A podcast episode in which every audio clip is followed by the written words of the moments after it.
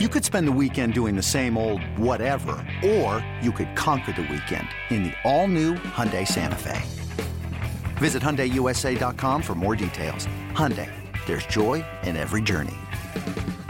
With threats to our nation waiting around every corner, adaptability is more important than ever. When conditions change without notice, quick strategic thinking is crucial. And with obstacles consistently impending, determination is essential in overcoming them. It's this willingness, decisiveness, and resilience that sets Marines apart. With our fighting spirit, we don't just fight battles, we win them. Marines are the constant our nation counts on to fight the unknown. And through adaptable problem solving, we do just that. Learn more at marines.com. Welcome into Loho Daily. I am Loho, aka Lawrence Holmes, and each week I talk with my production staff of Tony Gill and Rick Camp about kind of whatever we want. Um, we were in we were trying desperately to figure out how to record stuff when some of our programs go down. Man, I had this problem. Oh, first of all, can I just tell you guys like uh, the House of L in two weeks is going to have Joe Cowley on it. Yeah, looking I forward to it. I cannot wait for that. I am I've already talked to Cowley uh, about it, and he he just doesn't care. He really doesn't. And it's one of the things I do appreciate about him.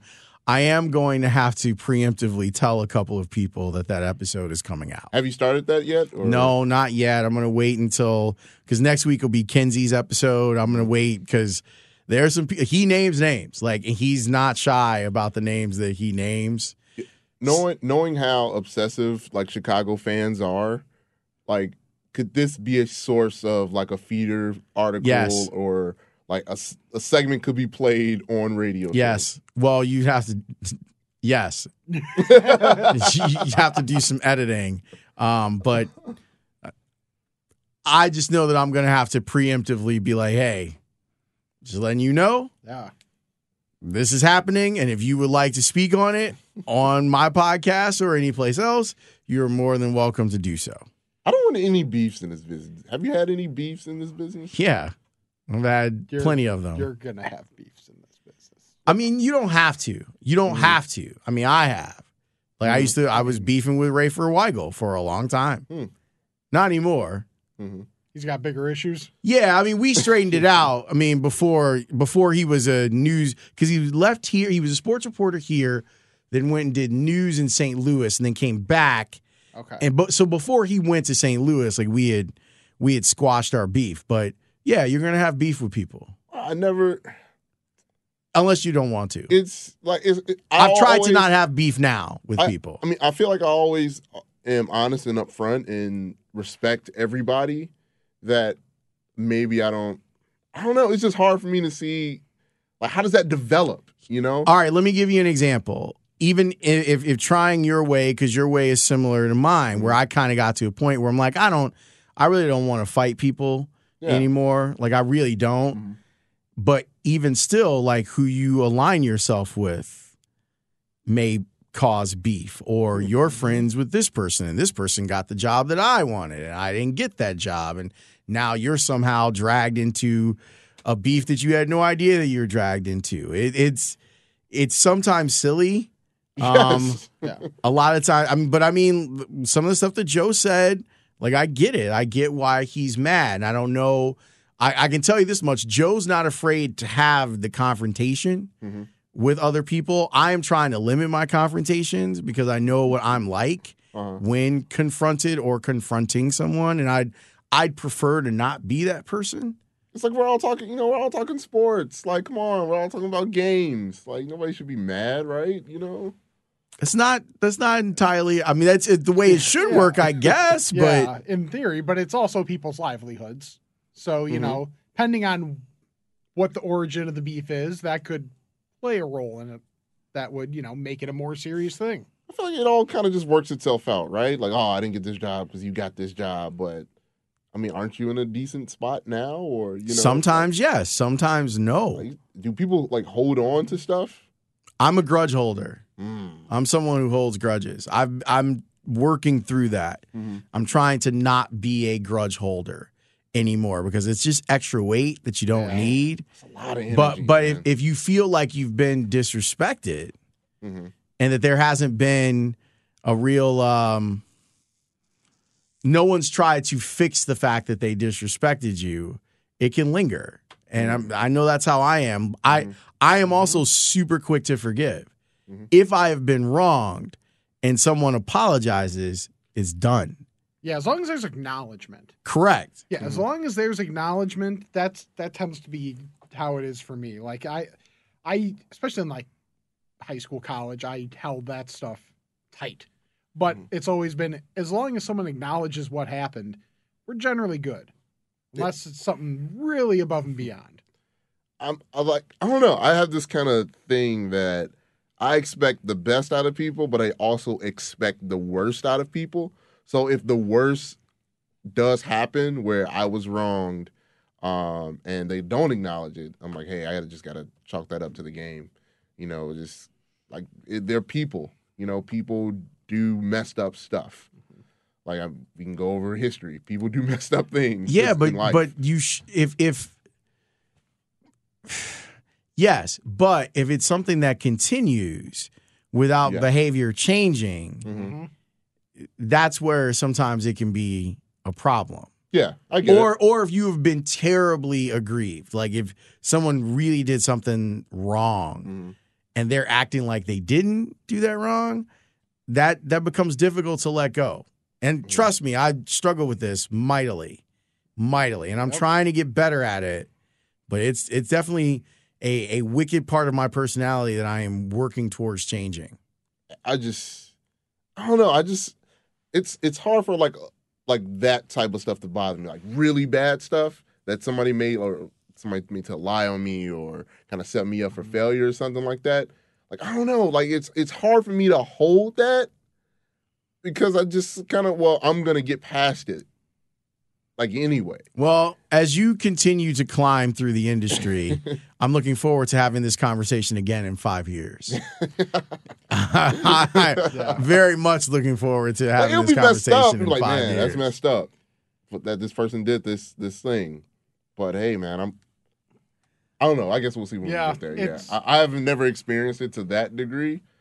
Um, but I guess we'll see when we It's get great there. in theory. It'll be interesting to see in practice. Yep. Yeah. Like that's that's what it is. I know I've had plenty of times where I'm like, yeah, this is the way I would like to think that I would handle the situation. Mhm. And then reality comes at you and you know, you're not as as perfect or idealistic in the way you handle things and then it's just how you work you know, work around the way you are in that moment and you go from there. I know I'm, st- I'm still clearly cuz like, you know, industry or otherwise still work through that stuff every day.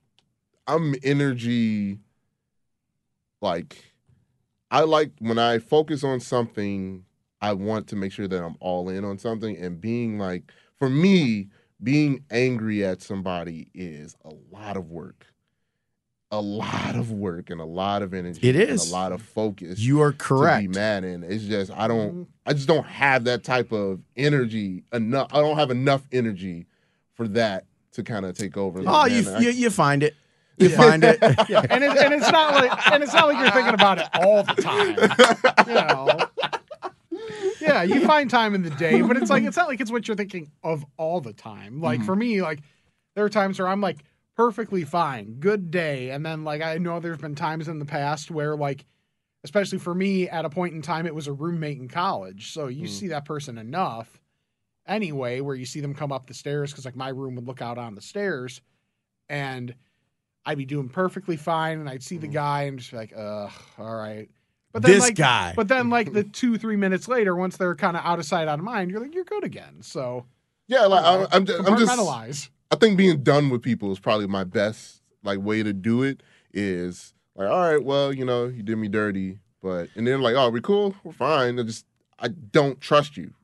yeah. Like, I just don't have to be around you. Like I can treat you like a human being. I can respect you as a person, Mhm. but uh, we're done. Like that. That's it. Like, it's the old De La Soul line. It, it ain't beef, but it ain't all good.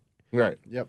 So, uh, but you're going to be tested with that Mhm. because there are going to be some people that in your mind you're done with, but you're going to be put in positions where you have to interact with them or work with them, and that's going. Yeah, there's like levels of done. Like if I have to see this person on a regular basis or work with this person, all right, this person, like I'm usually try to be open and friendly with everybody that, you know, I'm generally around all the time. Just, you know, little stuff, you know, let them into my life and hopefully they we can grow a bond and the relationship can grow from there. But if it's like that person, then there's levels. Like we are just work people. And and that's it. You Yeah. don't get mm-hmm. the next level of me. Even though I want to give that to other people, you're not you're you're not you are not allowed to have that part of me until further notice. I mean, that's fair. You guys mm-hmm. want to change the topic to something more cheerful, or Sure. Yeah. so? But I'm just saying, in two weeks, that episode of House of L. Yeah. After we, we were on the ele- elevator, I said it to to Cowley because you know there have been Jason's first episode on the podcast is still the most downloaded. It's mm-hmm. like twenty five thousand downloads mm-hmm. for that particular episode. But then there's a bunch of people who are at like over five thousand or six thousand downloads, like Kelly Crull or Mark Grote's episode or Barry Rozner's. And I was like, yeah, yours is gonna fall in the middle. Like people, people gonna people gonna want to hear what Cowley has to say. um, are, whose podcast are you doing, Tony? Uh, like, why locked do you? on, locked on Bulls. Are you are you guys tired of talking about the Bulls or no? Um, I mean, we're only like nine games in. I know, but there's been a lot. Yeah. No, I'm always I'm always here for it. I'm a very sim- very simple minded person, so it's NBA, basketball. I'm I'm always here for it. I like talking basketball. Yeah. So, um, the Bulls, no matter how bad they are, they seem to still be kind of interesting because the of the ways that they're bad. Um, they're reaching new, unprecedented ways of being bad, um, and I think that's that's the still the intriguing part about it is okay. Let's see how bad this gets, or let's see how the national media gets hold of this situation um, and see how later I'll hold that in my brain throughout the season until we get to the end to see how they respond to it. And it's always a weird spin that they do with it, which is always interesting to me. is like, okay, how are they going to get out of that? Yeah. Okay, he skated. He skated today. But yeah, they're Bulls management are kings of spinning, and I just enjoy the new ways that they spin. That's the that's the thing is the organizational dynamics always keep it interesting mm-hmm. because of that. Like I heard, I heard national NBA. So I was listening to the Hoop Collective, which on the day I was listening was Brian Windhorst.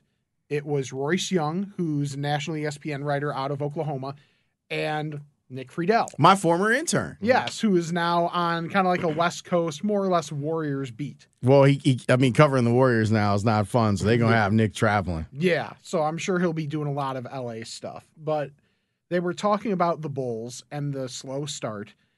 And it was funny to hear them go through everything we have just within like 6 minutes of boy, you know, they they made a lot of moves that individually I really like the moves and they make a lot of sense. But then when it gets put together, there's just something missing. Mhm.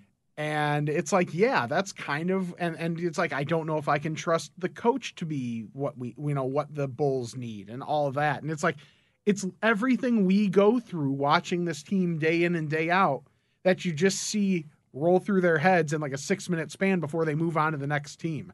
I always find the national perspective on the Bulls fascinating to see how much people are willing to say that they know necessarily about the dynamics in the mm-hmm. organization that just because we're in town, we know that much more about it mm-hmm. and how it's either helped in moments or definitely stunted growth or proper organizational structure or you know or just how it functions. It's that stuff's fascinating. the the relationship with the Bulls fans and the organization has always been interesting too.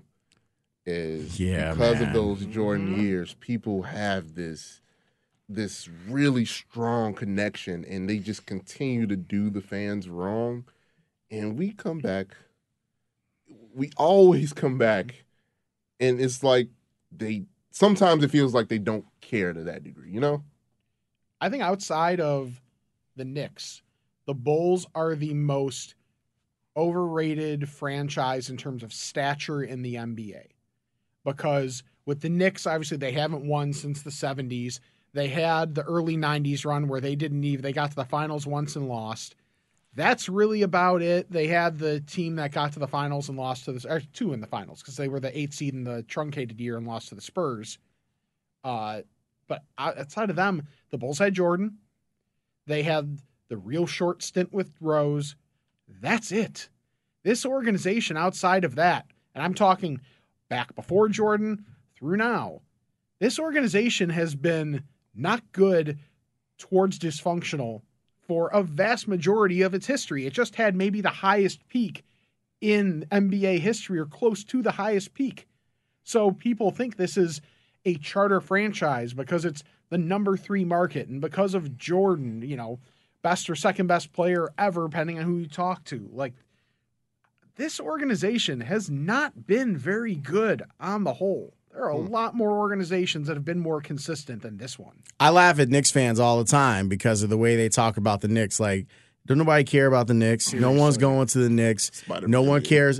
No one cares about MSG. Right. No one mm-hmm. cares about. Oh, it's the Mecca. Right. It's not the Mecca. No. It's it's no. none of that stuff. But like no lot, one cares. But it's a lot closer to the Spider-Man meme than people here yeah. want to admit. No, you're right. Oh, oh, trust me, I got caught. And over, yeah, you got caught on, on cold takes exposed. But yeah, it's it's frustrating because I've been someone who laughs at the Knicks, but the Bulls are slowly becoming that. It's you know what we let we can let's be done because yeah. all it's going to do is going to make me mad. Yeah. And talking about the Bulls, and Tony's got to do another podcast anyway. Yeah, so it's timing us already. I know, I know, it's already happening. It's on TV. Like, why is it that every every one of these podcasts lately is about what Tony's got to do?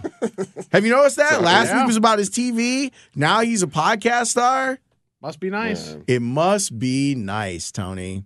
I can't say no to anybody because I don't feel like I'm at a place to say no to anybody. I feel like there was a movie about that.